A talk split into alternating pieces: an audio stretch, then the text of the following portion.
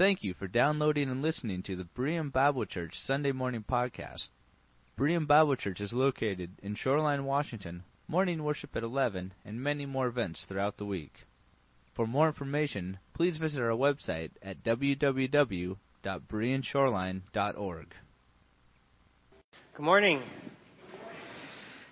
Feels like it's been a long time since I've been here because it has been a long time since I've been here. Last week we were on vacation with our family in Cannon Beach, and the week before we were camping with our Sunday school class, and so it feels like it's been like three weeks, and here I am. And as they're going, I want to invite you to turn to Matthew chapter 20. Uh, next week we're going to be beginning our, as Pastor Kevin mentioned, we're going to be beginning our Sunday school uh, classes and our Sunday school series. We're going to be doing a study through the book of Acts uh, in all of our Sunday school classes, and we'll also be studying Acts during our morning worship services as well. So we'll be starting that up uh, shortly. Well, let's go to the Lord in prayer as we open His Word this morning. God, as we have just sung we ask that as we open your word today, that you will change our hearts. We ask that you will open us up to hear the things that you have to say to us. Oftentimes it's very easy for us to be entrenched and stuck in the things that we uh, think we know to be true and things that we think to, we know to be right. And, uh, and we want to be changed more into the things that we admire rather than the things that you desire of us. So we ask that as we open your word today that we may be encouraged, that we may be comforted, that we may be challenged, and that we may be changed through the things that you have to say to us through your word. Pray this in your name. Amen. Okay, uh, we're going to look at a parable this morning in Matthew chapter 20.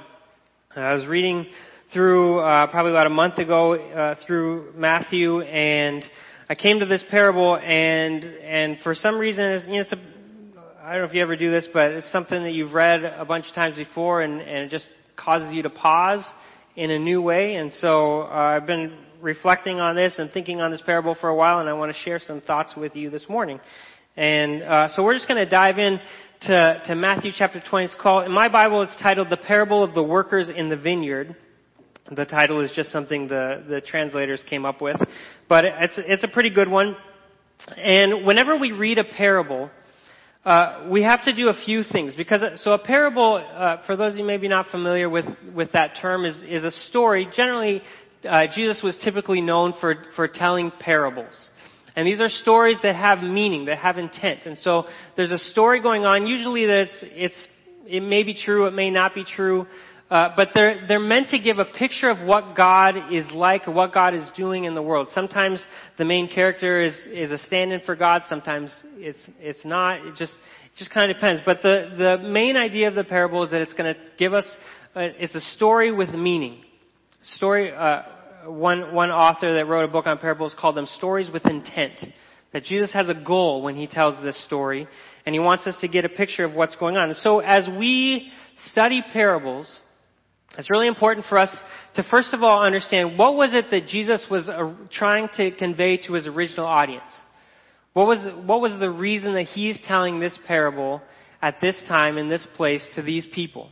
So it's important for us to understand who's, who's the audience, what's he saying to them, and then as we, as we begin to understand, only then can we figure out uh, what is this saying now to us as well, and how are we supposed to respond to this, to this story. So we're going to do that this morning as we work through Matthew chapter 20. We're going to have a little bit of context for who is Jesus talking to and how would they have heard this, and then we're going to talk about how, how are we meant to hear this today. So let's just begin in verse 1 of Matthew chapter 20.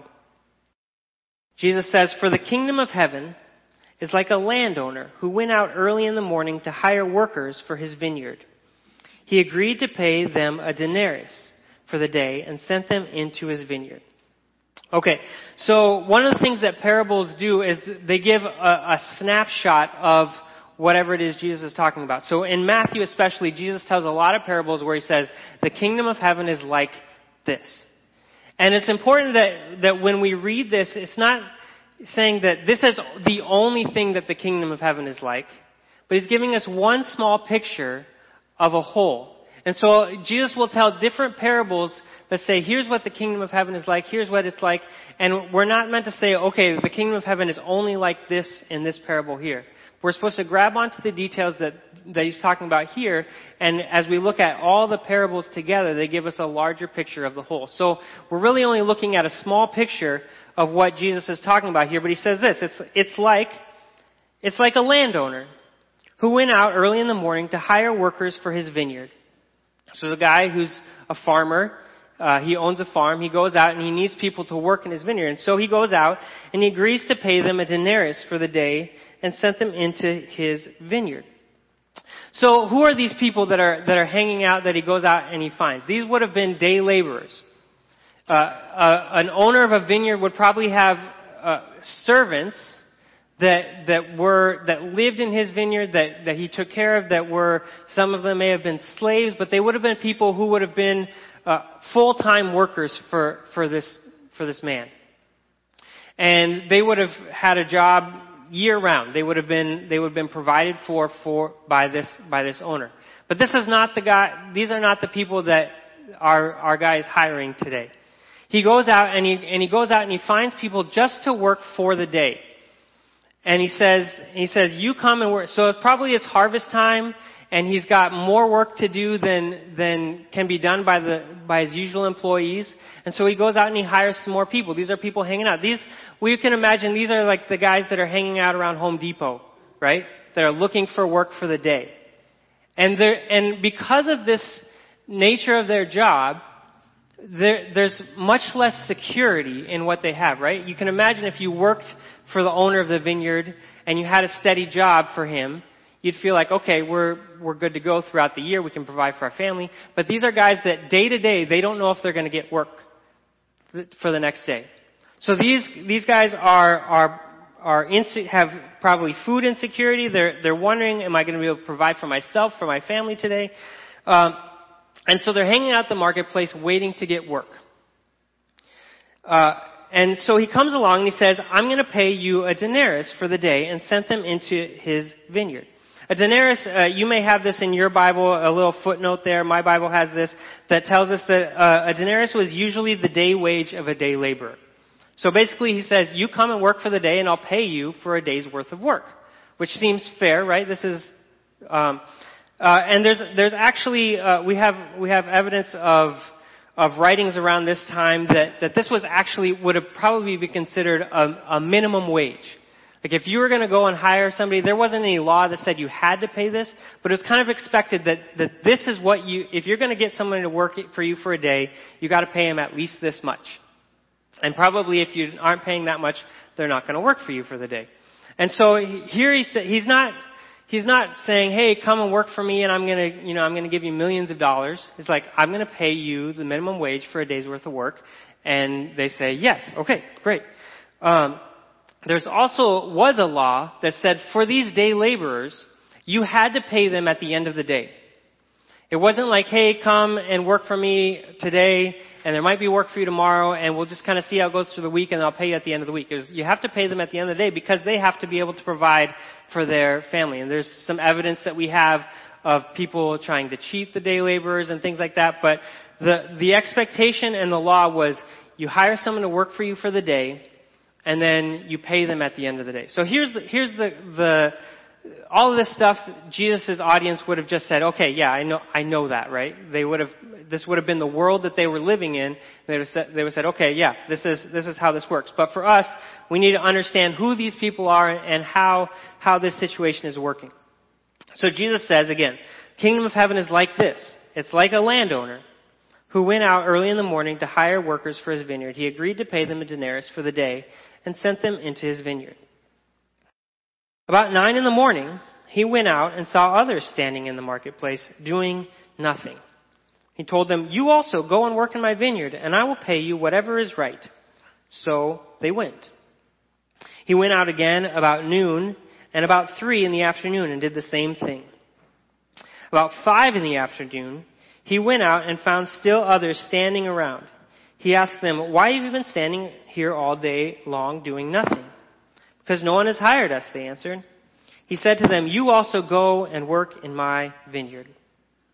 So the man uh, hires people, and we don't really know why he keeps going back. Maybe it's his, there's a storm coming. He really needs to get all everything picked in his vineyard. It doesn't really tell us. It doesn't really matter. But he goes back. Uh, probably this this first trip to the marketplace that we read about in the first two verses was probably at 6 a.m. First light of the morning, first hour of the morning. He goes out and finds the people that are waiting there, and then he comes back again three hours later at nine, and and hires more people. And then he goes again three hours later at noon and hires more people. He goes back three hours later at three and hires more people. And the end of the workday was probably about six o'clock. And so he goes back at five o'clock with an hour left to go in, in the workday. And he says, anybody else here, like, come on and I will, I will pay you. Uh, sometimes this parable has been interpreted and, and people have read into this parable that the, the guys, especially the guys that are there like at, at five o'clock still not working, that they're lazy and that the reason they haven't been working, but that's not really told to us in the parable. It doesn't say, hey, uh, we, we just didn't want to work and now I guess we will work for an hour. Uh, it just says no one's hired us. And, and so he said, well, well, come on, I'll hire you and, and come and work in my, in my vineyard and I'll pay you what is right. Um, and so uh, there's a good chance that the reason these guys weren't hired was just because nobody wanted to hire them. Maybe they, maybe they uh, looked different. They uh, smelled different. You know, maybe they were known to not be good workers. Maybe they had uh, social problems in the, in the community that they were ostracized, and they said, whatever it is, we're not really told why. But here you have these people who uh, maybe they were maybe they're working somewhere else. Uh, some of these people were off somewhere else and and working on their own farm, and then they need to come and earn a little bit extra money, and so they come at five o'clock. It doesn't really tell us. It just says no one's hired us, and so we're still here. And he says, okay, uh, there's an hour left in the day. Come on, and and let's let's work. When evening came, verse eight.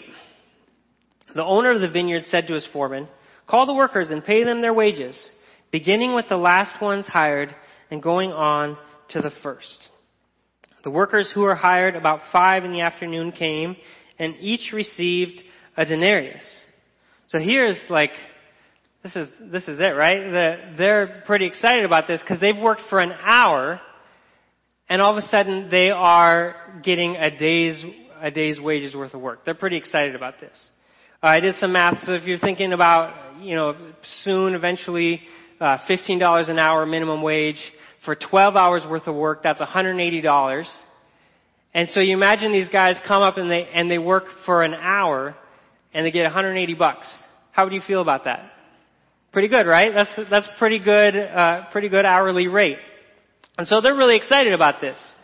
And they, uh, because, because the man is generous right? He, this, this is an act of generosity.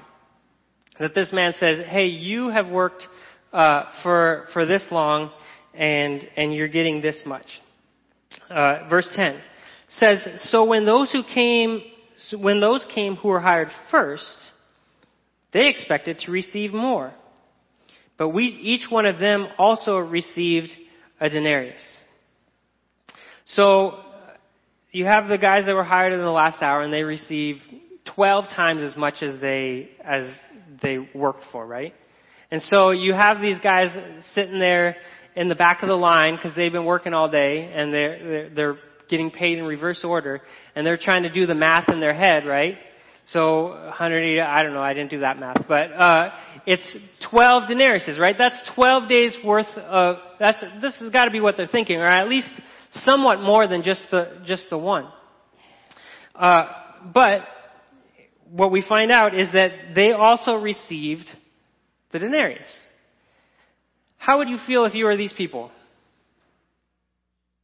You've been working 12 hours a day out in the sun. You know these guys just showed up. I mean, by the time they get hired at 5, they get to the vineyard, they start working, and then it's time to clock out. Maybe they work 45 minutes and here they're getting as much as you are. How are you feeling at this point?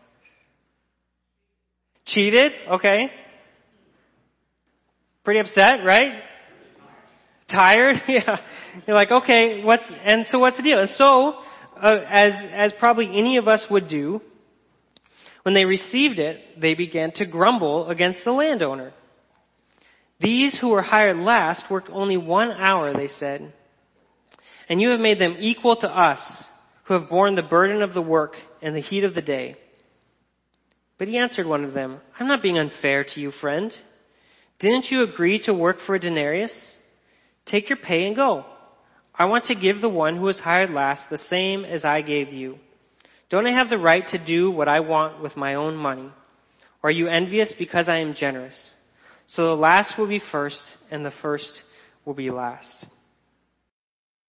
Uh, all kinds of questions, all kinds of thoughts that could, that at least arise for me as as I read this parable, and, this is why I, we're reflecting on this today.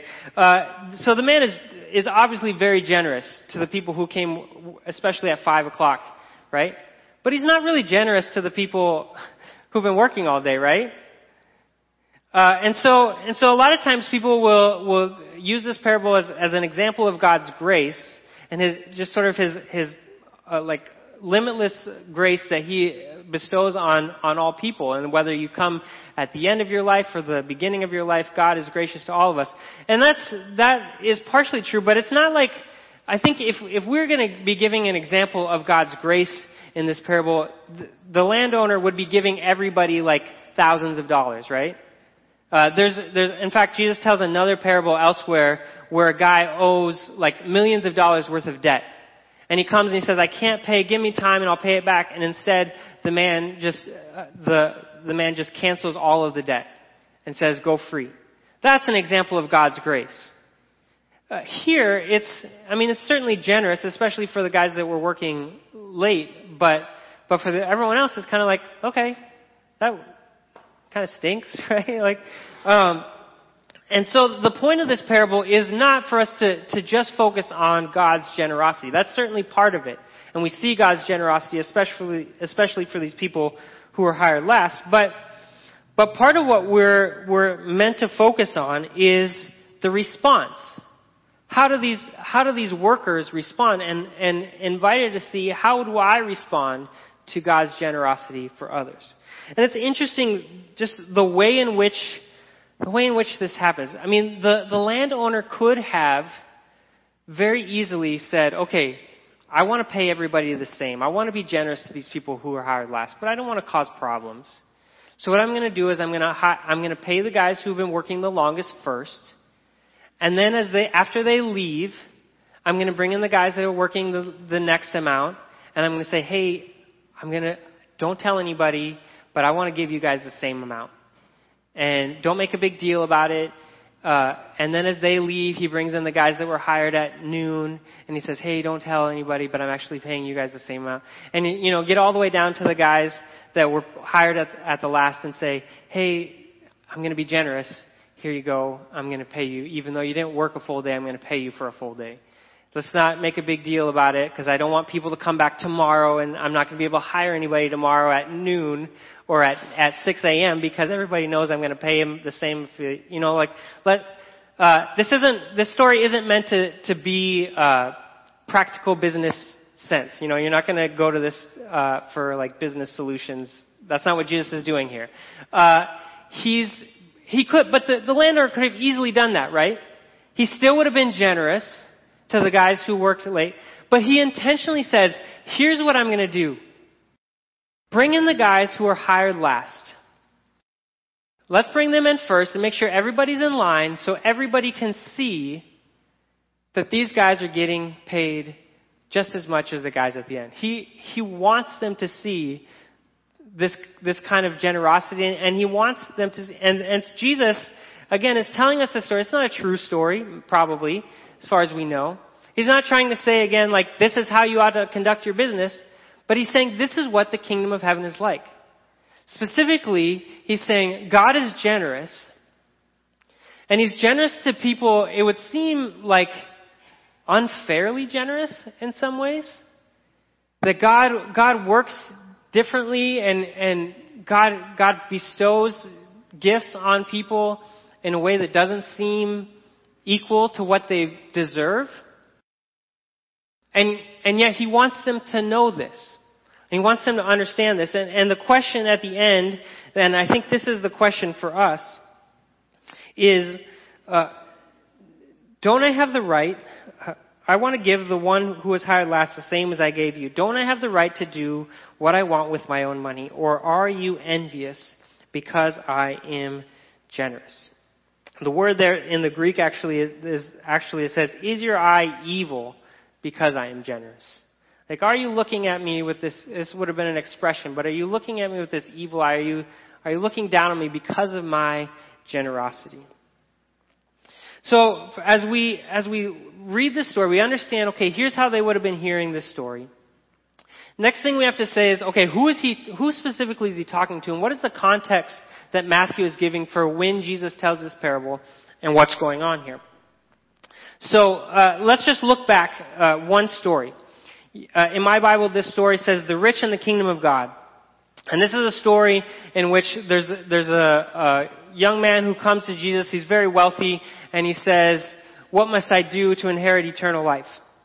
And Jesus tells him, keep the commandments. Here's all the things you do. And the man says, I've done all of that since I was a boy.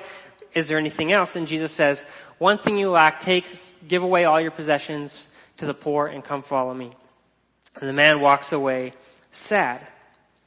And then Jesus has this conversation with his disciples of, his disciples are saying, well, if, if this rich man can't enter, enter the kingdom of heaven, who can be saved?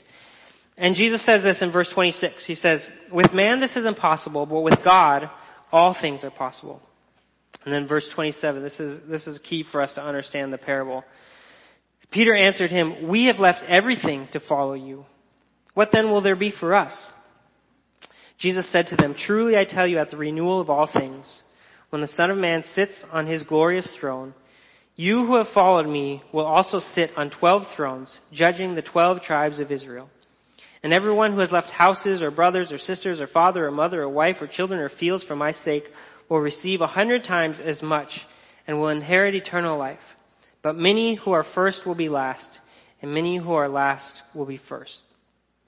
So Peter is asking this question in the context of what they've just witnessed of this man who apparently is unable to follow Jesus. And they say, what about us? We've left everything for you, Jesus. Like, what, what is there for us? And Jesus says, yes, there, there is a reward for you. Those of you that have, have left everything to follow me, uh, there, there will be reward for you. And this is like, gotta be encouraging for the disciples, right? To hear this message, to hear this, like, okay, great, there's, there's something in it for us. But then Jesus tells this parable. And, and my understanding of this parable in this context, at least, is that as Jesus is saying, yeah, Peter, certainly there's, there's reward for you. Look at all you've done, you've left. My understanding of what Jesus is saying here is, but there are going to be other people who follow me in different ways and don't give up as much, don't work as hard. And guess what? They also are going to receive uh, eternal life. They also are going to receive blessing. Not everybody has to be Peter. Not everybody has to follow in the way the disciples are called to follow. And, and that in fact, there will still be people who come at the tail end of things who don't do much and still receive this blessing. And then, uh, if you if you flip over in your Bible, the very next thing after this parable, Jesus predicts his death. And this is something he's been doing regularly throughout Matthew. And immediately after that, we're told in verse 20 of chapter 20, the mother of Zebedee's sons, two of the disciples, James and John, came to Jesus with her sons, kneeling down and asked for a favor of him. What is it you want? he asked. She said, Grant that one of these two sons of mine may sit at your right and the other at your left in your kingdom. You don't know what you are asking, Jesus said to them. Can you drink the cup I'm going to drink? We can, they, they answered. Jesus said to them, You will indeed drink from my cup, but to sit at my right or left is not for me to grant. These places belong to those for whom they have been prepared by my Father. When the ten heard about this, they were indignant with the two brothers. Jesus called them together and said, You know that the rulers of the Gentiles lord it over them, and their high officials exercise authority over them. Not so with you. Instead, whoever wants to become great among you must be your servant, and whoever wants to be first must be your slave just as the Son of Man did not come to be served, but to serve and to give his life as a ransom for many. So we have a story in which Peter is asking, What's in it for us? And then Jesus tells this parable. And then almost immediately after that, James and John and their mom come to Jesus and say, Hey, when we come into the kingdom, can we be like first and second after you? And Jesus says, You don't really know what you're asking about this. Uh, you don't really understand what you're talking about. But let me tell you, it's not about position. It's not about who's first and who's second. But if you are going to come after me, I came to serve, and you too must serve.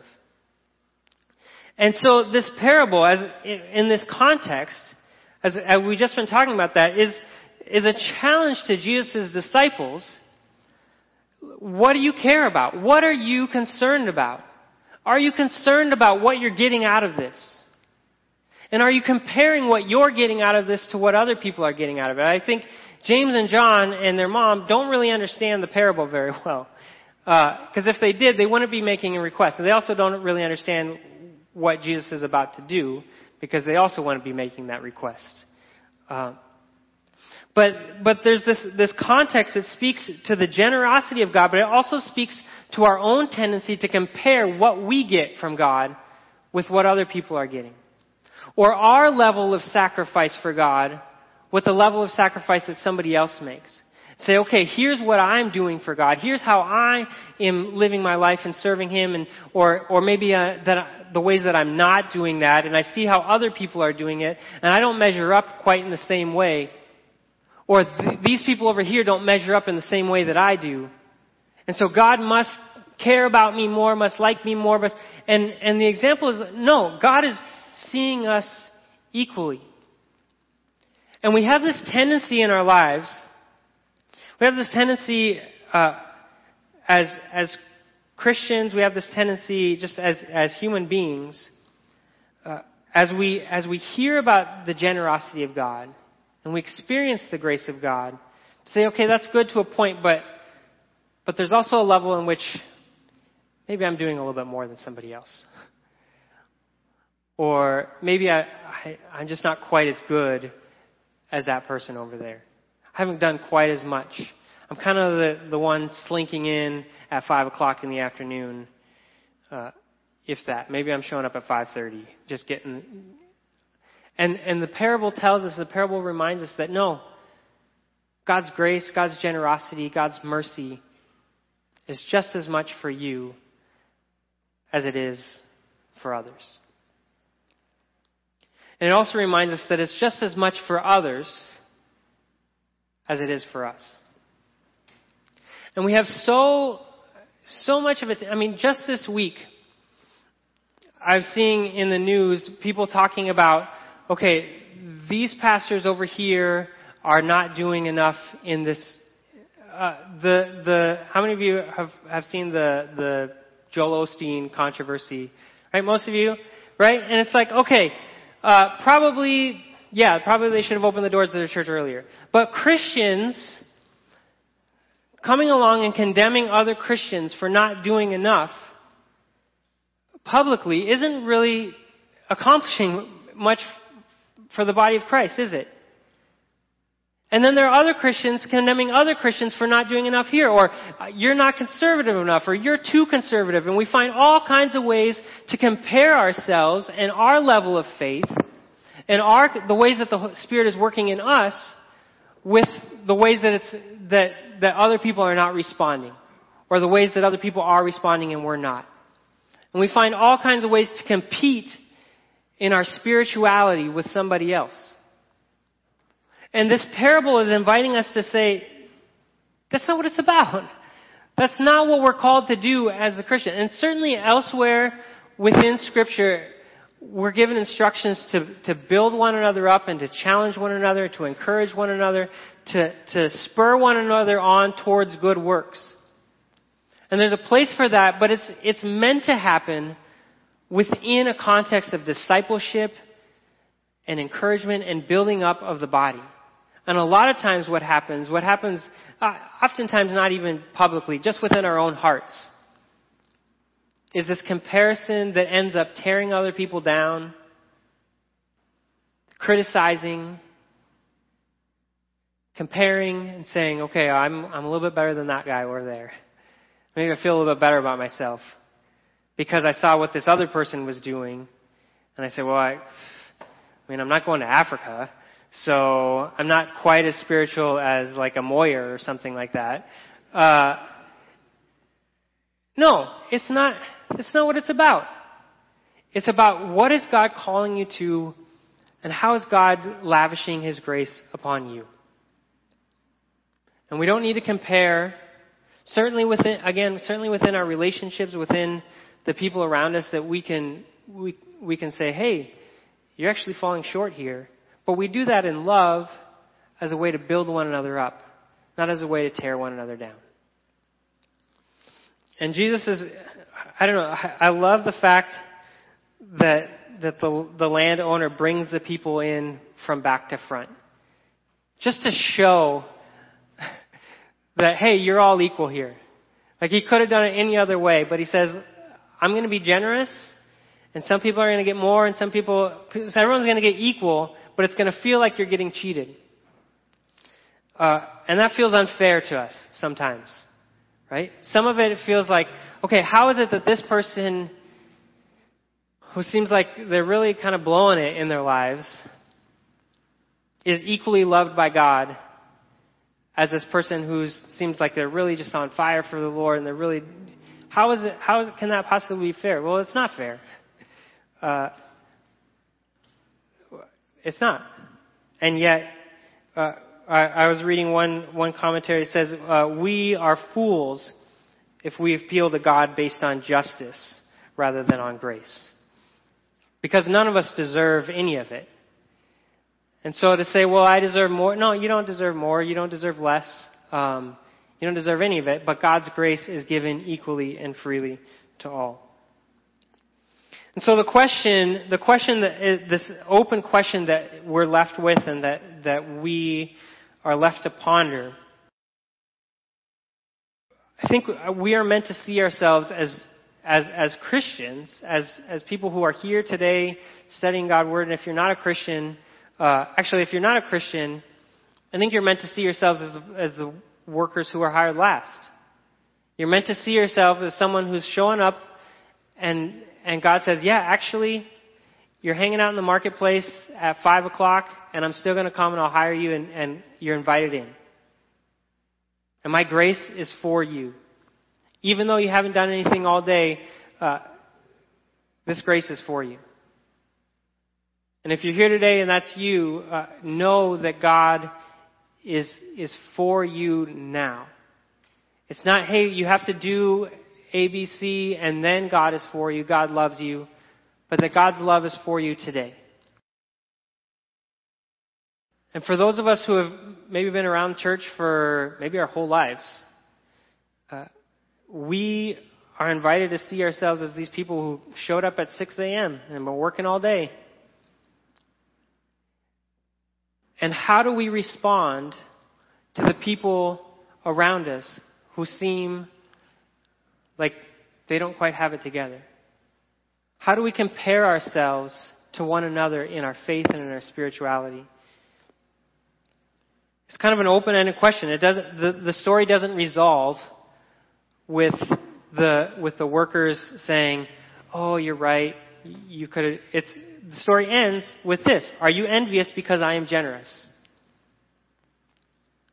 Is your eye evil because of my generosity? And this is the question that we are left with and that the disciples were left with.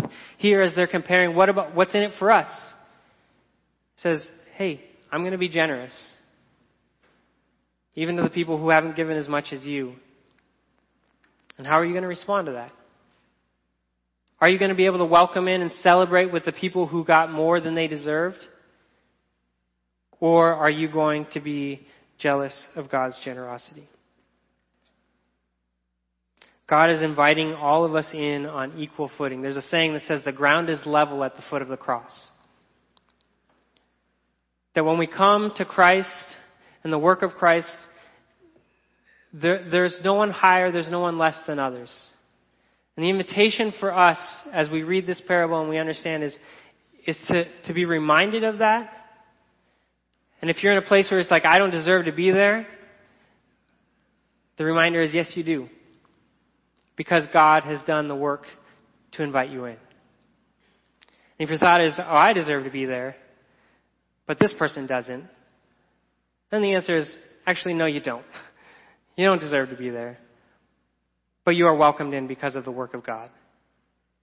And to inv- invite us to see one another as brothers and sisters uh, who have received the generous grace of God.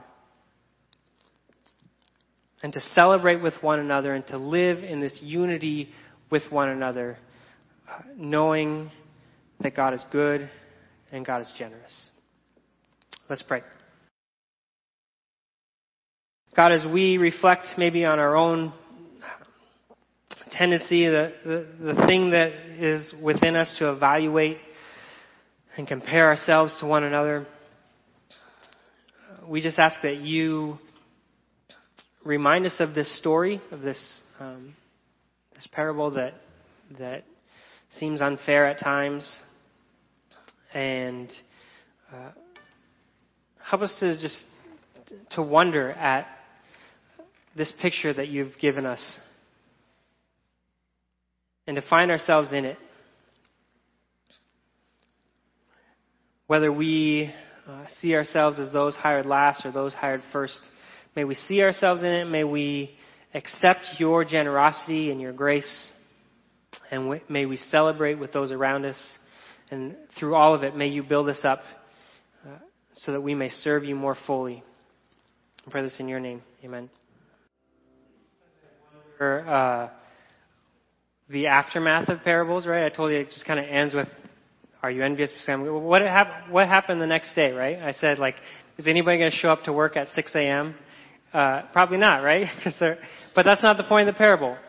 Uh, the point of the parable is to invite us in and to see God's generosity, but also see the ways in which we can be envious of his, that generosity. And so, my again, my challenge for you this week is that is is may you uh, hear this story in your lives. May you be reminded of it throughout your week. And may you be the kind of person who says, Look at how generous my God is. May you carry that story with you to the people that you meet that say, Hey, my God is generous even to you. And as you come across people who say, this person doesn't deserve it, may you be reminded of this story. No, my God is generous to them as well. May you not look at one another with jealousy, but may you be people who are excited to tell of your generous God.